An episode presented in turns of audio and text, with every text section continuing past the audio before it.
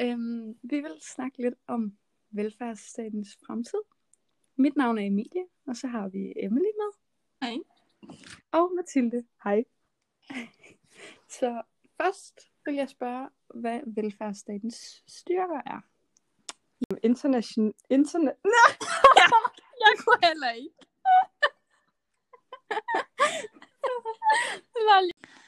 Ja. De skandinaviske lande er blandt de rigeste i verden. Ja. Internationale økonomer udnævner den skandinaviske måde at indrette samfund på som rollemodel for andre lande. Beskæftigelsen er blandt verdens højeste, når både mænd og kvinder tælles med. Øhm, økonomer forklarer velfærdsmodellens succes med den danske model på det danske arbejdsmarked, nemlig flexicurity-modellen.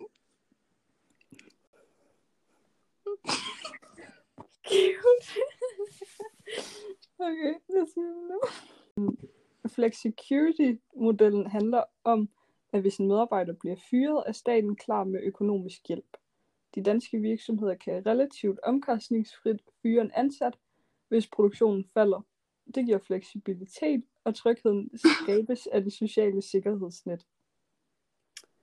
Fleksibiliteten kommer af en kombination af liberal markedsøkonomi og et socialt sikkerhedsnet betalt af staten. Nøglen til succes er kreative medarbejdere, som tør tænke selv. Et højt uddannelsesniveau bidrager til at nedbryde autoriteterne, så chefen ikke automatisk har ret. Når de danske virksomheder scorer højt på innovationsskalaen, er forklaringen, at den danske virksomhedskultur har en lav magtdistance. Altså man mødes i øjenhøjde, og afstanden mellem virksomhedens top og bund er kort. øh, Danmark er et, er et lige samfund med høj grad kulturel sammenhængskraft.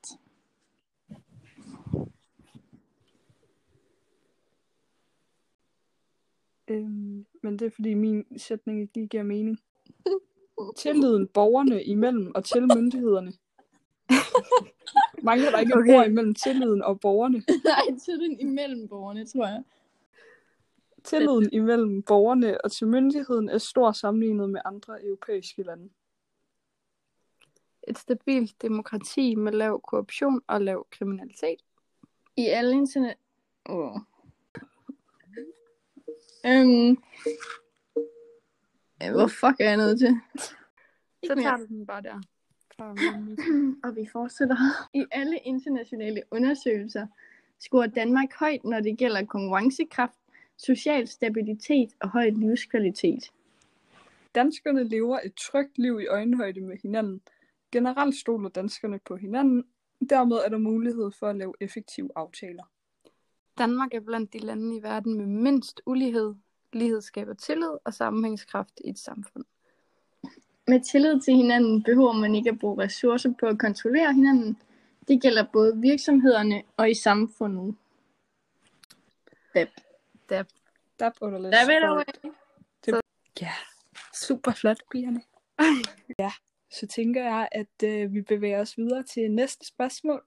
Og det lyder, hvad er velfærdsstatens svagheder?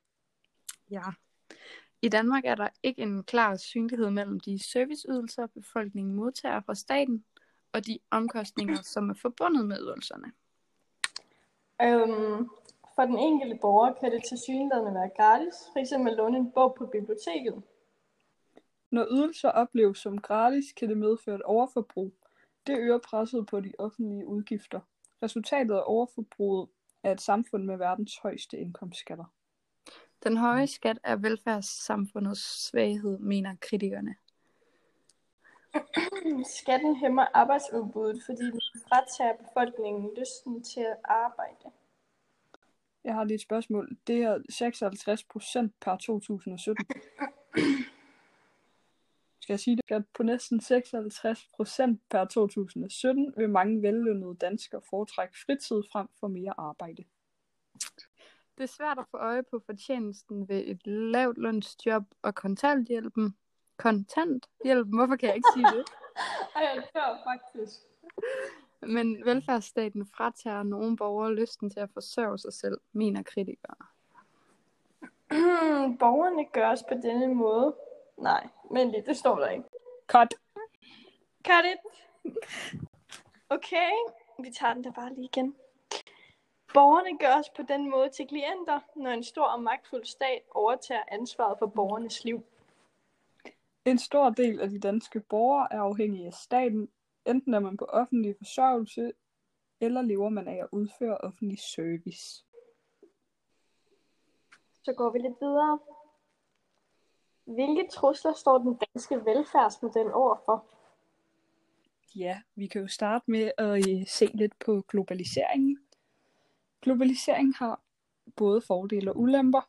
På den ene side bredes produktionen ud sammen med de vestlige værdier og menneskerettighederne. På den anden side stiger uligheden.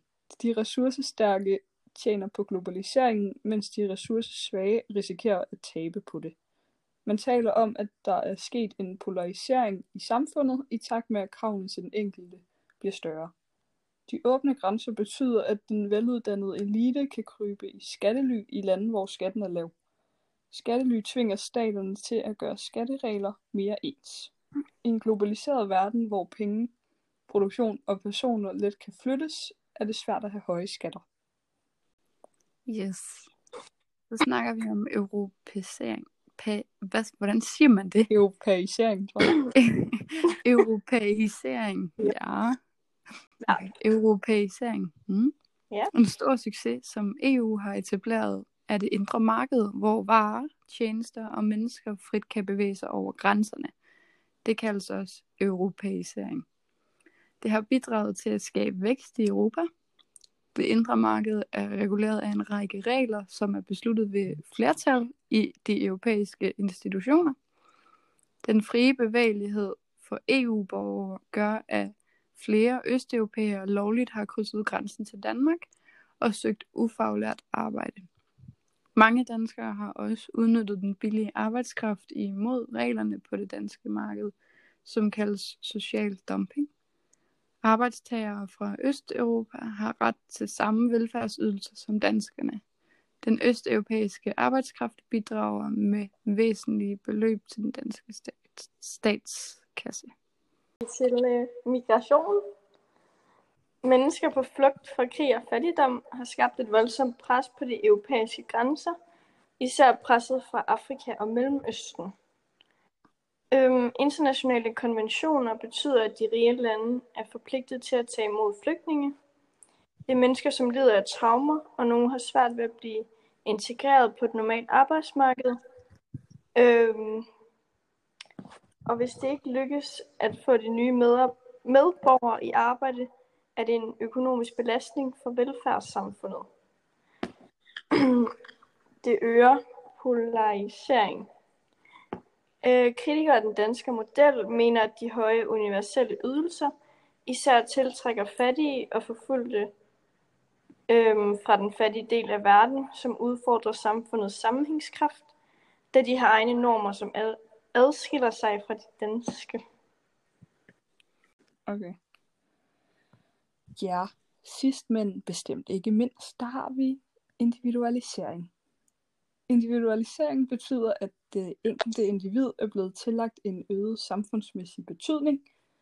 Individet er kommet i centrum, hvilket eksempelvis ses af forestilling om menneskerettigheder. Individets traditionelle bånd til familie, klasse og fællesskaber nedbrydes. Ja. Derudover så vil vi faktisk snakke lidt om øhm, forventningspres og forsørgerbyrden.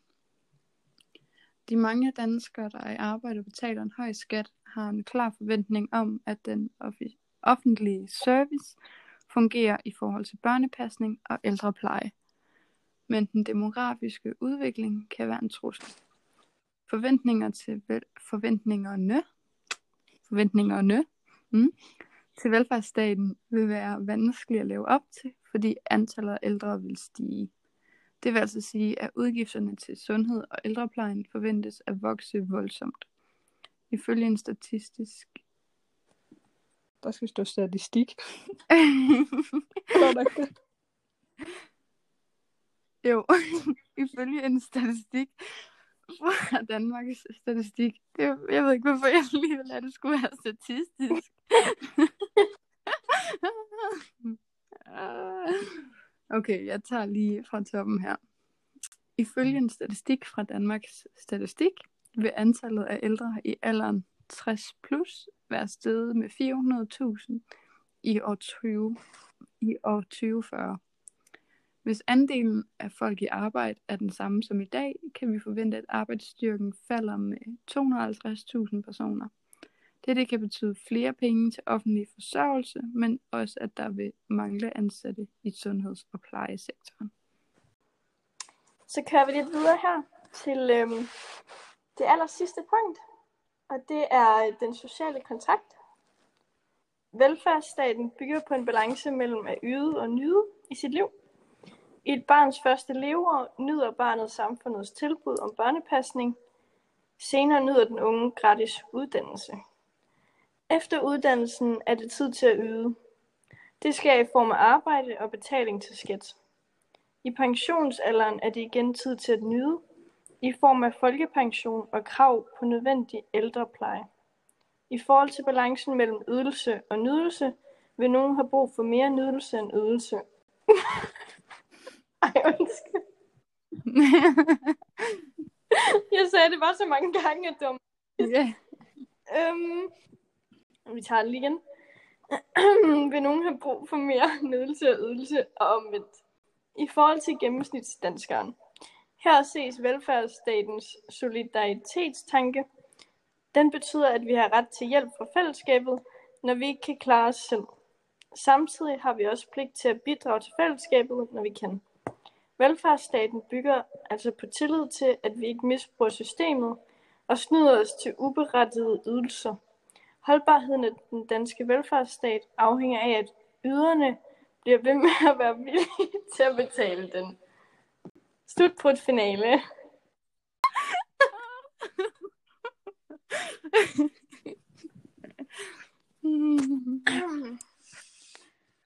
altså, det er som om, at lyden er lidt bedre, når vi snakker herover, end når vi snakker over. Det er meget bedre. Det er sådan podcast-agtigt. Ja. Sjovt nok. Lol. Ej, men kan vi ikke godt sige det der, at i morgen så laver vi det der med kage? Jo, det var også tænkt. Så skal hvis du siger det der med, at det her var øh, næ, næ, næ, fremtid, velfærdsstatens fremtid ifølge med, med, med, så siger jeg, hvad vi laver i morgen. Okay. Tak fordi I havde lyst til at lytte med på denne podcast. Hvor...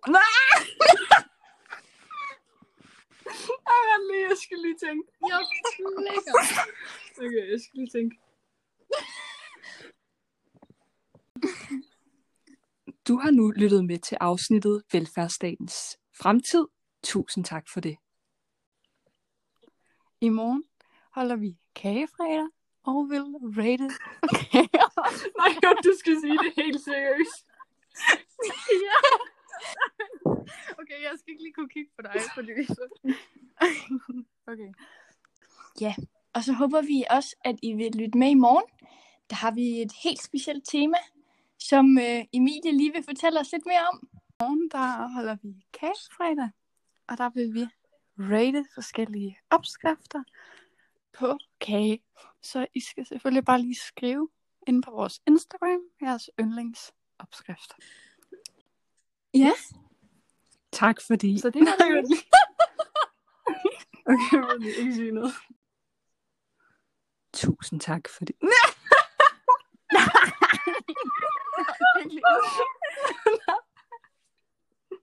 Okay, vent lige. For i dag. Vi ses i morgen. Hej hej. Hej.